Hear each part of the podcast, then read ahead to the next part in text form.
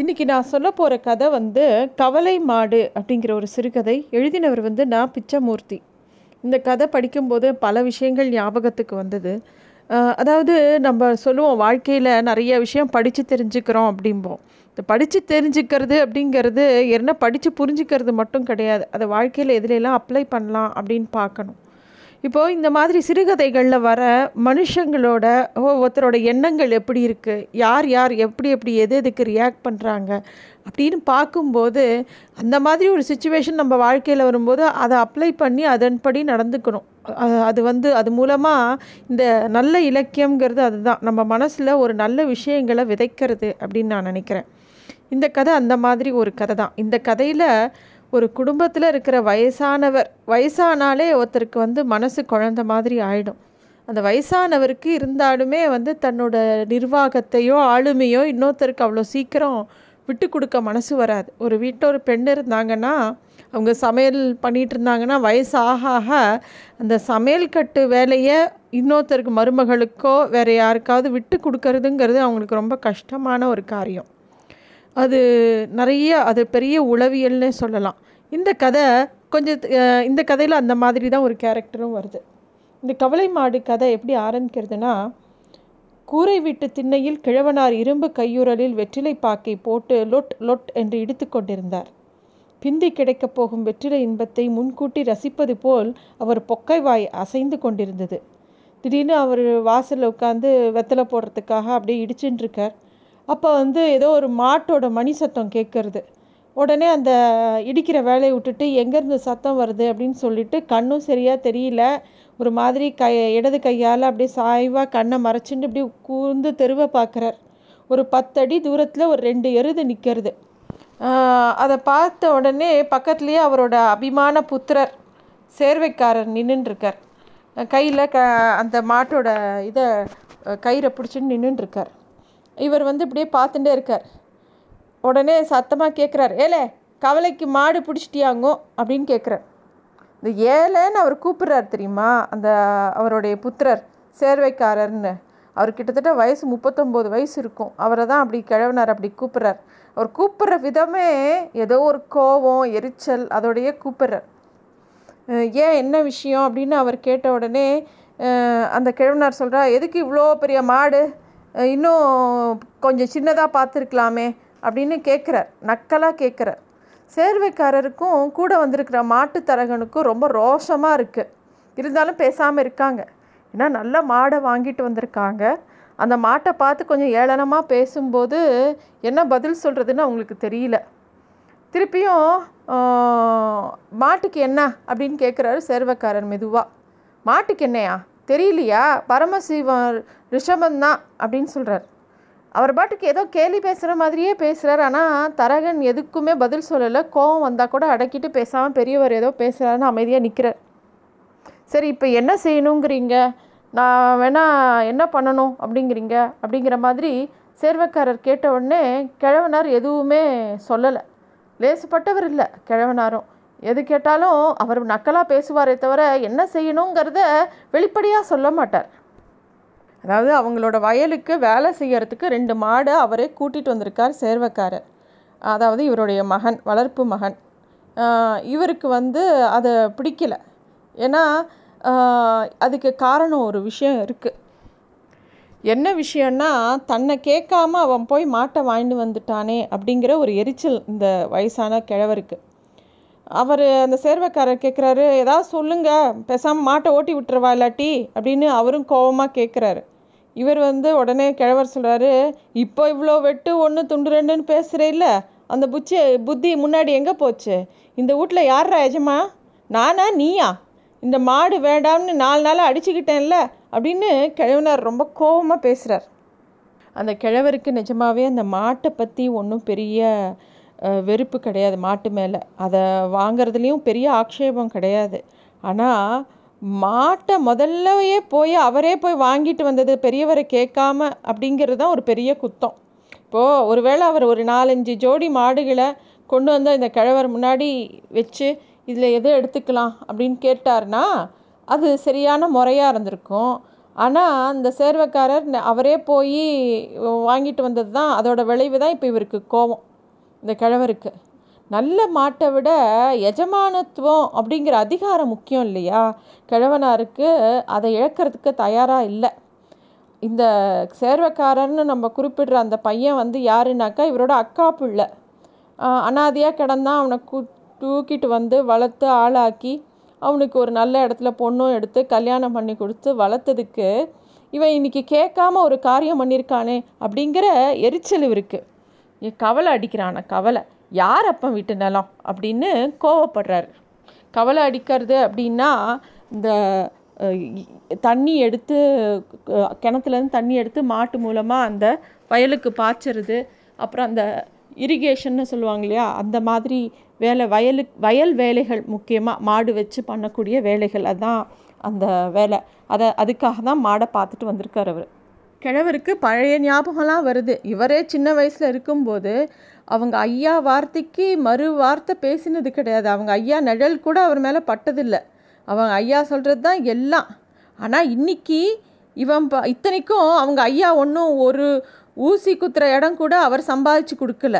ஆனால் இவன் நன்றி கெட் நன்றி கெட்டு போயில இருக்கான் அப்படிங்கிற மாதிரி எண்ணம் கிழவருக்கு மனசில் இருக்குது அப்போ வந்து திருப்பியும் அந்த சேர்வைக்காரர் கேட்குறார் அப்போ மாட்டை திருப்பி ஓட்டி விட்டுடட்டா? அப்படின்னு கேட்குறாரு. உடனே கிழவனாருக்கு இன்னும் கோவம் வருது. என்ன கேட்டால் ஓட்டிகிட்டு வந்த? எதை வேணால் செஞ்சுக்கோ அப்படிங்கிறார். ஒரே தர்ம சங்கடமான நிலமை அங்கே. ஏன்னா சேர்வைக்காரர் மாட்டை ஓட்டின்னு வந்துட்டார். அங்கே தரங்க நிற்கிறான் இப்போ தாத்தா கோச்சிக்கிறார். என்ன பண்ணுறதுனே தெரியல. ஆனால் அவங்க நிலத்துக்கு இப்போதைக்கு கண்டிப்பாக வேலை நடக்கணும். இப்போ தாத்தாவை மீறி இந்த வே வயலை விட்டுட்டோன்னா வயல் கெட்டு போயிடும் வயல் வேலை முக்கியமாக தாத்தாவோட திட்டுக்கு பயந்துக்கிட்டு இருக்கிறதா அப்படின்னு யோசனை பண்ணிவிட்டு வயல் வேலை தான் முக்கியம்னு சொல்லிட்டு மாட்டை ஓட்டிகிட்டு போயிடுறாரு சேர்வக்காரர் அந்த மாட்டை வயலுக்கு. சாயந்தரம் ஒரு ஆறரை மணி இருக்கும். வயல்லேருந்து திருப்பியும் எருதுகளை ஓட்டிட்டு வராரு தெருவில் ஒரு மொட்டை வண் ஒரு மொட்டை வண்டு இருக்கு இருக்குது கிழவனார் அது மேலே ஏறி உட்காந்துருக்காரு பக்கத்து வெளியூர்லேருந்து ஒரு ஆள் வந்து சுருட்டு பிடிச்சின்னு பக்கத்துலேயே நிற்கிறான் வண்டியில் மாடு பூட்ட வேண்டிய வேலை மட்டும்தான் பாக்கி இருக்குது இவருக்கு சேர்வக்காரருக்கு புரிஞ்சிருச்சு. தாத்தாக்கு காலையில் பேசின பேச்சில் கோவம் வந்து ஊருக்கு போகிறாரு அதனால தான் வண்டி வர சொல்லி அதில் ஏறி உட்கார்ந்துருக்காருங்கிறது புரிஞ்சு போச்சு. சரி என்ன பண்ணுறதுன்னு தெரியாமல் அவரும் முழிச்சுட்டு இருக்காரு. அப்பன்னு பார்த்து அவருடைய மனைவி வேகமாக ஓடி வந்தா. சேர்வக்காரருக்கு எல்லா விஷயமும் புரியும். இருந்தாலும் ஒதுங்கியே இருக்கார். கிழவனாருக்கும் சேர்வக்காரரோட மனைவிக்கும் அதாவது கிழவனாரோட மருமகளுக்கும் நல்ல ராசி. ஏன்னா உலகத்தையே ஆட்டி வைக்கிற விஷயம் என்ன? எல்லாருக்கும் பசி தான். இந்த கிழவருக்கு எந்த வேலைக்கு என்ன சாப்பாடு வேணும்னு அந்த மருமகளுக்கு நல்லா தெரியும். அவள் வந்து எப்பயுமே கிழவனார் கோவமாக இருக்கும்போது அவருக்கு பிடிச்ச ஏதாவது பலகாரத்தையோ பதார்த்தத்தையோ கொண்டு வந்து அவர் பக்கத்தில் வச்சுடுவாள் ஒருவேளை இந்த வக்கவலை இன்னும் ஏன் போ போர் போடலை அப்படின்னு ஏதாவது கிடக்க முடக்க கோவப்பட்டு கத்த ஆரம்பித்தார்னா உடனே நல்லா வெல்லம் போட்டு பிசைஞ்ச கம்பு மாவு ஒரு தட்டை கொண்டு வந்து அந்த கிழவர் பக்கத்தில் வச்சுடுவா. கிழவருக்கு அப்போ தான் கம்பு சாப்பிடணும் போல் தோணி இருக்கும். அதுக்கு முன்னாடியே அவள் கையில் கொண்டு வந்து கொடுத்துருவா. அதை சாப்பிட்ட உடனே கிழவருக்கு கோவம்லாம் மறைஞ்சு போயிடும். பேசாமல் அந்த இதை பற்றிலாம் கே வைக்கோலை பற்றிலாம் கேட்க மாட்டார் எதை பற்றி சண்டை போட்டாரோ அது அவருக்கு சுத்தமாக மறந் மறைஞ்சு போயிடும் மறந்தும் போயிடும். அதனால் அவளை கண்டாலே மருமகளை கண்டாலே அவருக்கு அன்பும் ரொம்ப அடக்கமும் வந்துடும் வாழை குழைக்கிற நாய் மாதிரி பேசாமல் உட்காந்துக்குவார் அவர். கிழவனார் அந்த வண்டியில் ஏறி போகிறத பார்த்துட்டு அவள் வேகமாக ஓடி வந்தா. வந்தவன் நேராக கிழவர்கிட்ட பேசலை. ஆனால் அந்த சுருட்டு பிடிச்சிட்டு இருந்தான்ல அந்த வண்டி ஓட்டுறான். அவனை பார்த்து ஏய்யா மாமாவை எங்கே கூட்டிகிட்டு போகிற அப்படின்னு கேட்குறான் உடனே அவன் வந்து ஊருக்கு வரேன்னாருமா அப்படின்னோடனே ஏன் மாமா வீட்டுக்காரரோட சண்டைன்னா உங்கள் வீட்டை விட்டுட்டு நீங்கள் ஏன் போவானே? அப்படின்னு அவள் கேட்குறான் அவள் கேட்ட விதமே தா தாத்தாவுக்கு என்ன பதில் சொல்கிறதுனே தெரியல. அவள் சொல்கிறது என்னென்னா இது இந்த வீட்டுக்கு நீங்கள் தான் எஜமா அவரோட சண்டை போட்டால் நீங்கள் எதுக்கு எஜமா எதுக்கு வீட்டை விட்டு வெளியில் போகணுங்கிற மாதிரி கேட்ட உடனேயே அவருக்கு அப்படியே மனசுக்குள்ளே திருப்பியும் ஒரு அன்பு பெருகிடுத்து அவருக்கு போகிறதுக்கு மனசு இல்லை. இல்லை இந்த வண்டியை விலை பேசலான்னு யோசனை அஹ் எதா எருகிரு அடிக்கலான்னு வண்டியை உட்காந்து ஓட்டா ஓட்டினா எப்படி இருக்குன்னு பார்த்தேன் அப்படின்னு புழுகிறாரு. ஏன்னா அவருக்கு சொல்லறதுக்கு விருப்பம் இல்லை நான் வந்து கோச்சின்னு போகிறேன்னு மருமகக்கிட்ட அவர் வந்து அந்த வண்டியை விட்டு இறங்கினாரே ஒழிய வீட்டுக்கு திருப்பி போக மனசு வரல. ஏன்னா அங்கே அவரோட ம வளர்ப்பு மகன் சேர்வக்காரனும் நிற்கிறதையும் பார்க்குறாரு அவருக்கு முன்னாடியே நேராக போய் வீட்டுக்குள்ளே போகிறதுக்கு பிடிக்கல. ஏன்னா அவர் கிட்டத்தட்ட பத்து ஏக்கர் நிலத்துக்கு சொந்தக்காரர் இந்த தாத்தா. அவ்வளோ ஈஸியாக அவரால் அவரால் விட்டு கொடுக்க முடியுமா? அதனால் நேராக என்ன பண்ணுறாரு அப்படியே சும்மா பக்கத்து வீட்டு திண்ணையில் போய் கொஞ்ச நேரம் உட்காந்துக்கலான்னு போய் உட்காந்துக்கிறார் அப்போ மருமக சொல்கிறா ஏன் வண்டிக்கிட்டேயே நிற்கிறீங்க அப்படின்னு அவர் கனவை கணவரை பார்த்துட்டு சொல்லிவிட்டு தாத்தா என்ன அவர் காலையிலேயே மாட்டை விற்றுட்டு மறுகாரியம் பார்க்க சொல்கிறேன் இந்தா அவரே வந்துட்டார். நாளைக்கு விடியறதுக்குள்ளே மாட்டை வித்துடணும். தெரியுதா? அப்படிங்கிற மாதிரி அதாவது தாத்தாக்கு பிரி பிடிக்காத காரியம் எதுவும் இந்த வீட்டில் நடக்காதுங்கிற உத்தரவாதத்தை மருமக கொடுக்குறா. கிழவரும் தயங்கி தயங்கி இந்த பக்கத்து வீட்டு திண்ணையில் போய் உட்கார்றார். பக்கத்து வீட்டு கிழவருக்கு லா பாயிண்ட் கவுண்டர்னு பேர். ஏன்னா எப்போ பாரு எதையாவது முடு முடிச்சு போடுறதும் அதை பிரித்து விட்றதும் இதே தான் அவருக்கு வேலை. எப்போ பாரு எல்லாருக்கிட்டேயும் ஒரு பஞ்சாயத்து பண்ணுவார். அப்போ வந்து இவர் இந்த தாத்தா என்றைக்கும் இல்லாமல் தான் வீட்டு திண்ணையில் வந்து உட்கார்ந்தா அவருக்கு ரொம்ப சந்தோஷமாயிடுச்சு. ஐயா உங்ககிட்ட அண்ணே உங்ககிட்ட ஒரு யோசனை கேட்கணும். அந்த ஒரு உயிலை பற்றி கேட்கணும். அந்த சிங்கம்பட்டி சேர்வைக்காரனுக்கு எழுதி வச்சியே அதை பற்றி எனக்கு ஒரு விஷயத்த உங்ககிட்ட கேட்கணும். அப்படின்னு கேட்டவுடனே என்ன இப்போது சட்டம் அது என்ன சொல்லுது? அதை மொதல் சொல்லு. அப்படின்னு இந்த தாத்தா ஏதோ பஞ்சாயத்து பேசுகிற மாதிரி பேசுகிறார் அவரோட பக்கத்து வீட்டு சிநேகிதர்கிட்ட. அப்போ அந்த பக்கத்து வீட்டு சிநேகிதர் சொல்கிறாரு சட்டம் என்ன சொல்லுது? சரியாக தான் சொல்லுது. எழுதி வச்சவனுக்கு உயிர் இருந்தால் உயில் செத்து கிடக்கும். எழுதி வச்சவன் செத்தா உயில் எழுந்து உட்காந்துடும் அவ்வளவுதான் அப்படிங்கிறார். இந்த உயில் வந்து எழுதி வச்சா கூட உயிரோடு நம்ம இருந்தோன்னா உயிலுக்கு ஒன்றும் பெரிய மதிப்பு இல்லை அப்படிங்கிற விஷயத்தை கேட்ட உடனே கிழவருக்கு மனசு கொஞ்சம் சமாதானம் ஆறுது. திருப்பியும் தன்னோட சொந்த வீட்டு திண்ணைக்கே வந்து உட்காந்துக்கிறாரு சேர்வைக்காரருக்கு அந்த கிழவரோட குணம் தெரியாமல் இல்லை. அந்த உயிலை பற்றி அவர் எதுக்கு கேட்டு தெரிஞ்சுக்கிறாருங்கிறதும் அவர் முன்னாடி அதுவும் அவருக்கு புரியுறது. ஆனால் எந்த மறுபேச்சும் பேசலை. தேவையில்லாமல் அவரை இன்னும் கிளப்பி விட வேணாம்னு அவர் பாட்டுக்கு போயிடுறாரு.